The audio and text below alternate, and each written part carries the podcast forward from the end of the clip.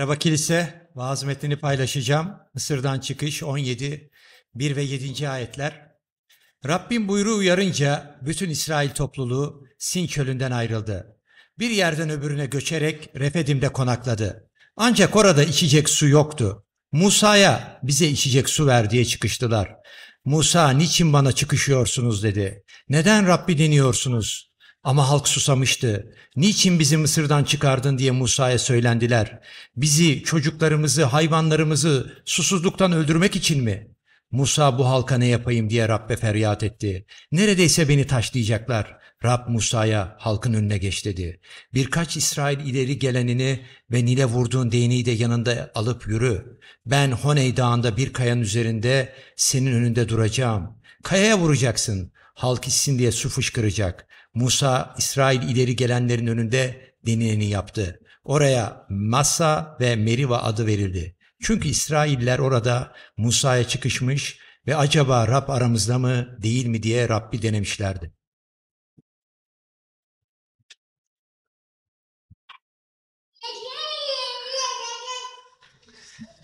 Çok teşekkürler Hakan abi. Çok sağ ol. Teşekkürler.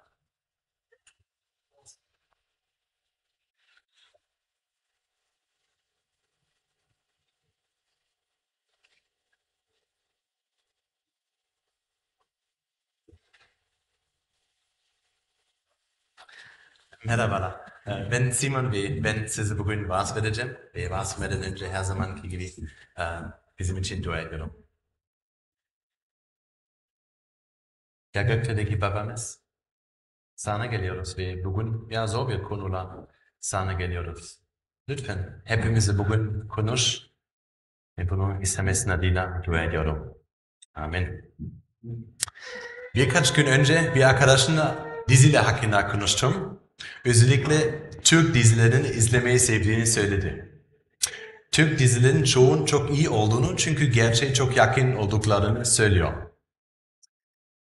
Türk diziler genelde neler hakkında? Güzel. Neredeyse her zaman aşk, para ve güçle ilgili. Ama aynı zamanda dolar, e, dolandırıcılık, cinayet veya savaşla da ilgili. Bir dizi izliyorsunuz ve genellikle kimin iyi, kimin kötü adam olduğunu çok çabuk anlıyorsunuz. Çoğu zaman kendimizi iyi adamlarla özdeşleştiririz, değil mi? Ve eğer kötü adamlar cezalandırılırsa, hatta sonunda ölürlerse bunun adil olduğunu hissederiz, değil mi? İçimizde neyin adil olup neyin olmadığına dair kendi duygularımız vardır. Aynı şekilde haberlerde ve çevremizde cinayet, dolandırıcılık veya diğer kötü şeyler gibi çok kötü şeyleri görüyoruz. Acı ve adaletsizlik görüyoruz ve bazen kendimizi bunun gerçekten nasıl olabileceğini sorarız. Yıllar önce medyada korkunç bir hikaye vardı. Türkiye'de değil ama belki 15 sene önce. Bir adam evinin altına bir mahzen inşa etmiş, kızını orada esir tutmuş ve ondan birkaç çocuk yapmıştı. Korkunç bir hikayeydi. Aynı zamanda seri katillerle ilgili hikayeler de vardı. Ve var. Bazıları Netflix'te bile izlenebilir. Ve bu acıdan para kazanılıyor. Hikaye o kadar bariz ve üzücü ki ilk başta bunun olduğunu anlayamıyoruz. Ancak bunun olduğunu anladıktan sonra şu soruyu sorabiliriz. Bir insan ırkı hakkında ne söylüyor? Bir insan böyle bir şey nasıl yapabilir? İnsan oğlunun içinde çok ama çok kötü bir şey olduğunu görüyoruz. Dipsiz bir kötülük. Herkes korkunç hikaye bilir, eminim. İkinci Dünya Savaşı'nda milyonlarca insan öldü. Sadece askerler değil, Pek çok sivil de acımasızca infaz edildi. Dünyadaki, dünyadaki tüm acıları ve kötülükleri gördüğümüzde iki şekilde tepki verebiliriz. İlk tepki doğal olarak gelir ve şöyle der. Ben bunu yapamam. Çoğu insan bunu yapamaz ama bazıları yapabilir. Onlar artık insan değildir. Kızını evde esir tutan adam artık bir insan değildir. Sadece zivililer vuran askerler de artık insan değildiler. Peki o zaman onlar kim? Kendinize bu soruyu sorduğunuzda, sorduğunuz anda onlara insan muamelesi yapamazsınız. Yapmazsınız. Bu insanları başka bir kategori- kategoriye koyuyorsunuz. Ör- örneğin onlara, onlar hayvan, hayvanla diyorsunuz. Onlar insan değil. Cezayı hak ediyorlar. Bazıları örneğin bir toplu katılımcının ölüm cezanın hak ettiğini söylüyor. Onları insan olarak görmemek ya da daha düşük kategorideki insanlar olarak, kötü olanlar olarak görmek bu bir yoldur. Bir başka yanı da şudur. Hepimiz bunu yapabilecek kapasitedeyiz. İnsan kalbinde belirli durumlarda ortaya çıkabilecek bir şey var. Bu yüzden herkes kötü şeyler yapabilir. Kutsal kitap böyledir. Son birkaç haftadır farklı günahlara bakıyoruz. Ve bir şeyin insan yüreğinde yanlış bir şekilde merkezlendiğini gördük. Eğer merkezde Tanrı yoksa o zaman kötü meyveler ve işler ortaya çıkabilir. Daha önce gurur, ikiyüzlülük, kıskançlık, oburluk, şehvet, öfke ve asgırcılıktan bahsetmiştik. İnsanın içinde günah tohumu vardır.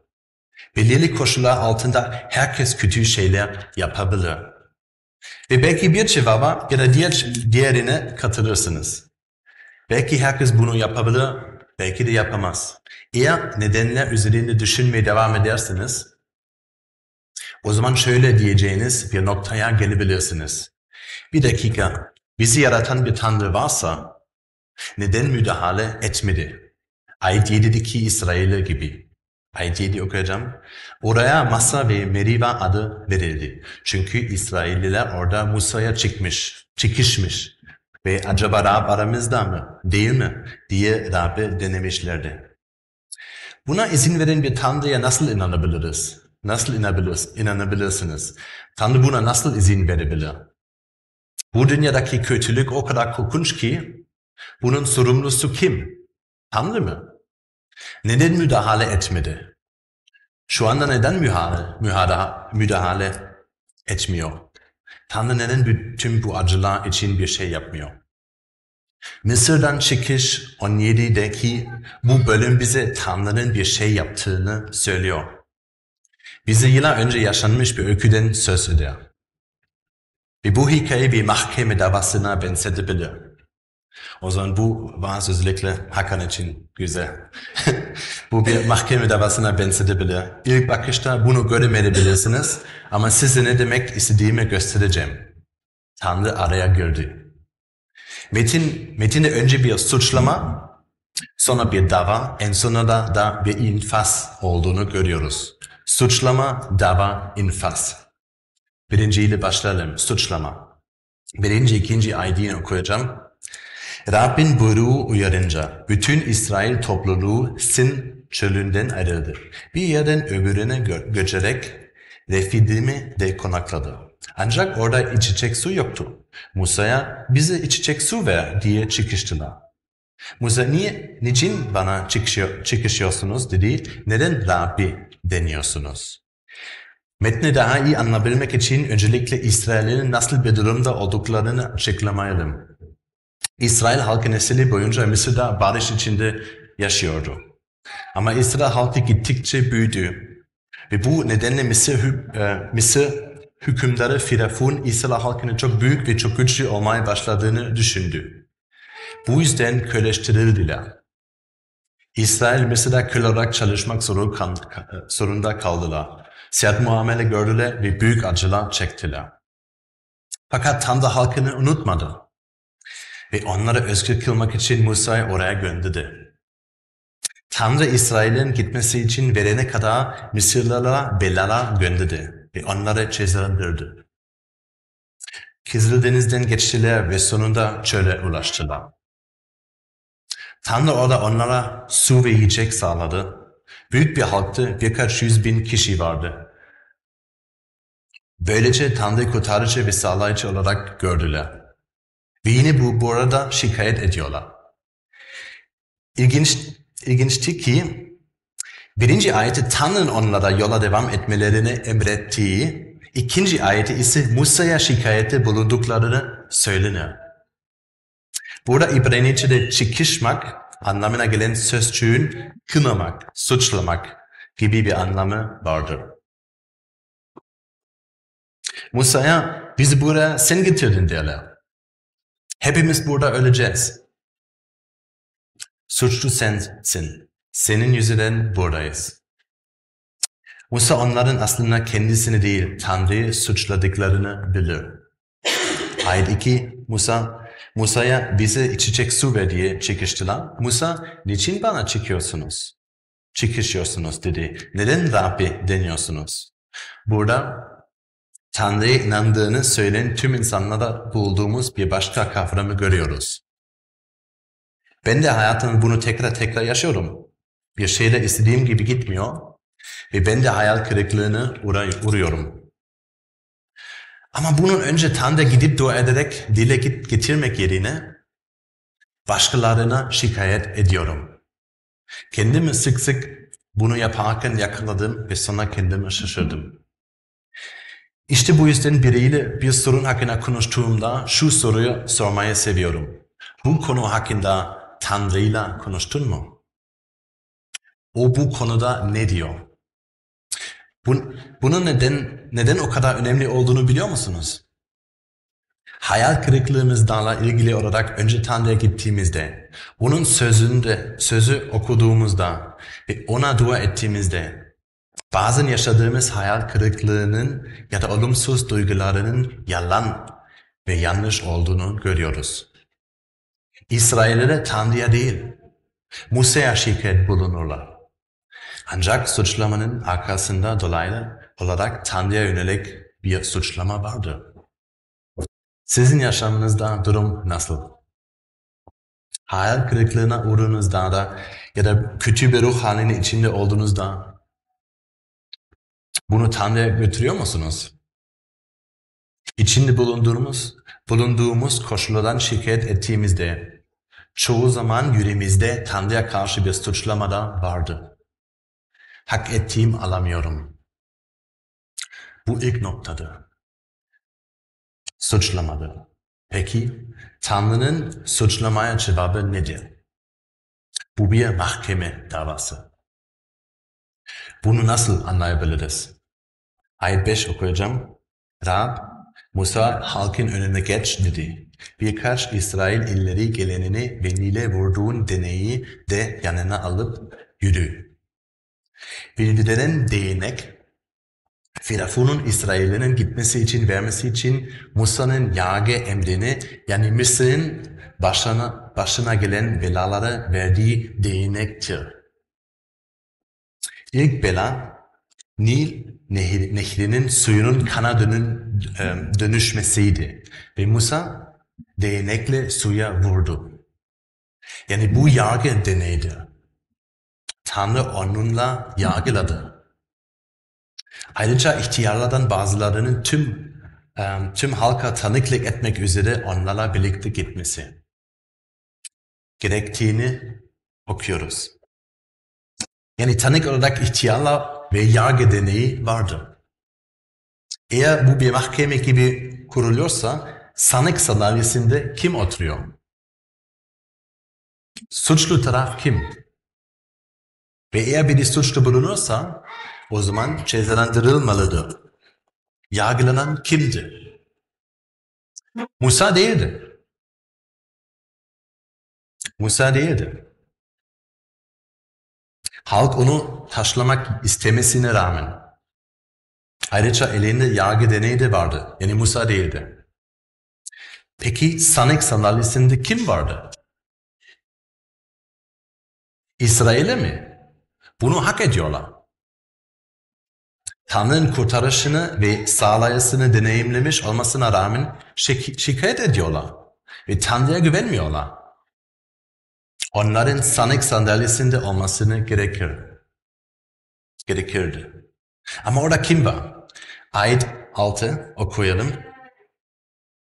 Ben Horeb dağında bir kayanın üzerinde senin önünde, önünde duracağım. Kayaya vuracaksın. Halk içsin diye su fıskıracak. Musa İsraillere gelenlerinin önünde denileni yaptı. Tanrı önünüzde duracağım diyor. Dinleyin bu önemli bir şey. Kutsal kitapta kimin kimin önünde durduğu çok önemlidir. Hizmetkar efendinin önünde durur.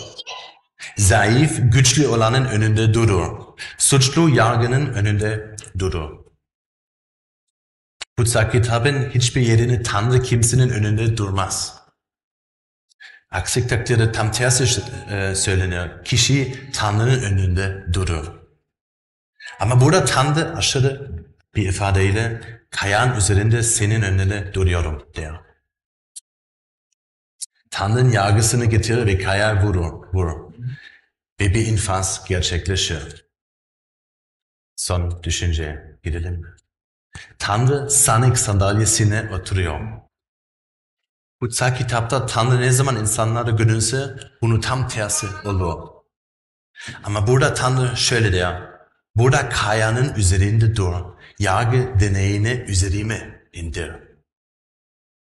Musa çok şaşırmış olmalı. Bu nasıl olabilir? Biz nedenini biliyoruz. 1. Korintiler onda şöyle yazar. Kardeşler, atalarımızın hepsini bulut altında korunduğunu ve hepsinin denizden geçtiğini bilmenizi istiyorum. Musa'ya bağlanmak üzere hepsi buluta ve denizde vaftiz edildi. Hepsi aynı ruhsal yiyeceği yedi. Hepsi aynı ruhsal içeceği içti. Artılarından gelen ruhsal kayadan içtiler. O kaya Mesih'ti. Son ayetini okuyayım. Hepsi aynı ruhsal içeceği içti. Altlarından gelen ruhsal kayadan içtiler. O kaya Mesih'ti. Musa halk tarafından suçlanır ama Tanrı onun, onun önüne durur. İsrailler suçlan, suçlanmalıdır ama Tanrı onların önünde durur. Tanrı sanık sandalyesinde. O idam edildi. Ama bu o gün gerçekleşmedi. Binlerce yıl sonra İsa İsa çarmıhta öldü. İsa çarmıhta kanını döktü. Nil'i kana bulayan Tanrı'nın yargısını simgelen değnek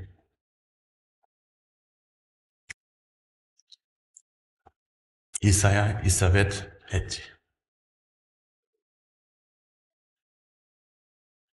Kayaya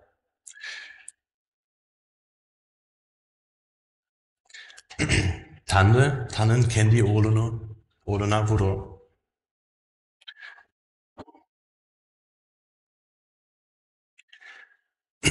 Pardon. Orada zaten İsa Mesih'in bizim için aşıldığı ve öldüğü çarmıha icret edilmektedir. Ve İsrail'in sanık sandalyesinde olmaları gerektiği gibi biz de orada sanık sandalyesinde olmalıyız.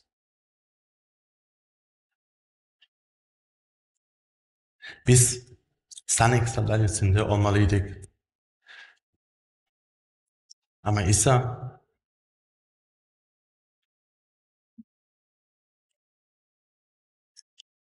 Pardon. İsa cezayı üstlendi. Belki belki de ben o kadar da kötü değilim diye düşünüyorsunuz. Ancak İsa dağdaki vaazda bize şunu söylüyor. Matta 5, 21, 22 şöyle, şunu söylüyor. Atalarımıza adam öldürmeyeceksin. Öldüren yargılanacak dendiğini duydunuz. Ama ben size diyorum ki, kardeşine öfkelen herkes yargılanacaktır. Kim kardeşine aşağılayıcı bir söz söylerse yüksek kurulda yargılanacaktır. Kim kardeşine ahmak derse cehennem ateşine hak edecektir. Düşünceli bile günah olabilir. Teşekkürler.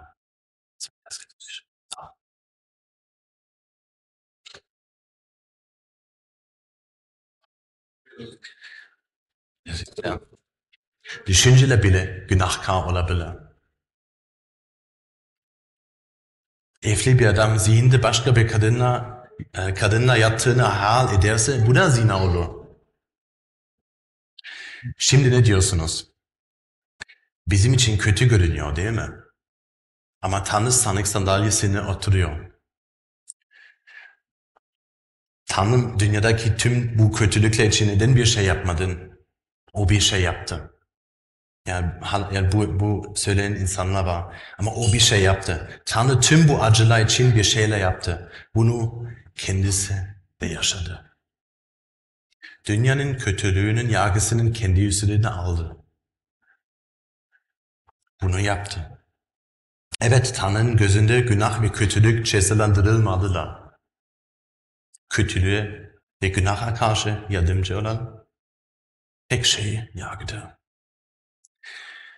Bu hepimizin yargılanmaya hak ettiği anlamına gelir. Bunu anlıyor musunuz? Eğer Tanrı dünyadaki tüm kötülükleri ortadan kaldırması gerektiğini söylersek o zaman hepimiz de ortadan kaldırması gerektir. Gerekir. Tanrı bu dünyadaki kötülük ve günahla başa çıkmıştır. O geldi ve cezayı kendi üzerine aldı. Eğer bunu hak ettiğiniz kabul ederseniz, o zaman yargıç gününde Tanrı sizi yok etmeden kötülüğü yok edebilir. Kutsal kitap bu konuda çok açıktır. Tanrı bu dünyayı, dünyayı yargılayacaktır. Tüm insanların tüm kötü işlerini yargılayacaktır. İsa tekrar geldiğinde yargıyı da beraberinde getirecektir. Eğer İsa Mesih'e inanırsanız, onun yaşamın kaynağı olduğuna inanırsanız, gerçekten yargılanmanız gerektiğini kabul ederseniz, ama aynı zamanda onun size olan sevgisinden dolayı cezayı nasıl üzerinde aldığını görürsünüz, o zaman onun ruhu tarafından yenilenirsiniz. Ve yüreğinizde o merkez haline gelir. Gördüğünüz gibi Tanrı İsrail'leri çölden çıkaramaz. Ama onları çölde bir amaç verir. Ve İsa tekrar gelene kadar bizler de kötülükten ve acıdan kurtarılmadık. Ama dünyada bir amacımız var. Kayayı vurulduğu haliyle gördüğünüzde bu İsa'dır. Sizi bu dünyada yaşamak ve kötülükle başa çıkmak için donattı. Nasıl? Onun kötülüğü yargılayacak kadar doğru olduğunu görürsünüz. O kadar doğru ki bizi yargılamak ve bağışlamak için kendi oğlunu esirgemez. Her şeyin bedeli ödenmiş ve yargılanmıştır. Bu yüzden üzülmesine gerek yok. Bir kişi ya alçak gönüllü Tanrı'dan merhamet ister ve Tanrı da bunu bedeli öder ya da gururla Tanrı'dan merhamet istemeyi reddeder ve yargılanır. Günahların bedelini ödemelidir. Yine de farklı olarak İsa'yı çarmıhta gördüğünüzde dünyaya karşı belirsiz bir kadere imanla belirlenmezsiniz. Ve evet dünyada oldukça fazla acı ve çoğu zaman bunun hemen yargılan acı var ve çoğu zaman bunun hemen yargılanmasını istiyoruz. Ancak Tanrı'nın bunu kendi idaresine ve planına göre yargılayacağını biliyoruz. Ve acı çekmeyi reddetmeyin. Aksine kendisi de acı çekmiş ve bunun bedeli ödenmiş olan bir Tanrı'ya sahip olma umudu başkalarıyla paylaşabileceğimiz bir şeydir. Ve bizi neyin beklediğini biliyor musunuz? Onunla birlikte sonsuzluk. Tanrı'yla birlikte sonsuz bir sevinç. İsa Mesih tüm kalbimizle inandığımızda Tanrı bizi ruhunu verir.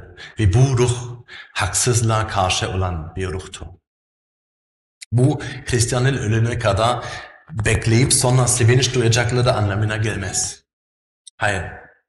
İsa Mesih'e olan gerçek imanın eylemlerimiz ve işleriniz üzerinde bir etkisi vardır. İsa'yı gördüğünüzde yardım etmeye hazır olursunuz.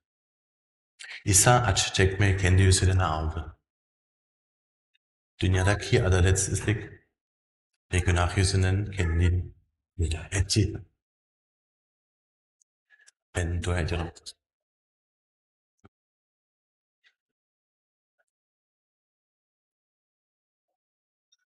Ya İsa Mesih, sana teşekkür ederiz. Senin kendini bizim için feda ettin. Bunun için senin adını yüceltiyoruz. Sen harikasın. Sen bizim kurtarıcımızsın. Sana geliyoruz. Ve sana teşekkür ederiz. Senin adı, yüksek adıyla. Amin.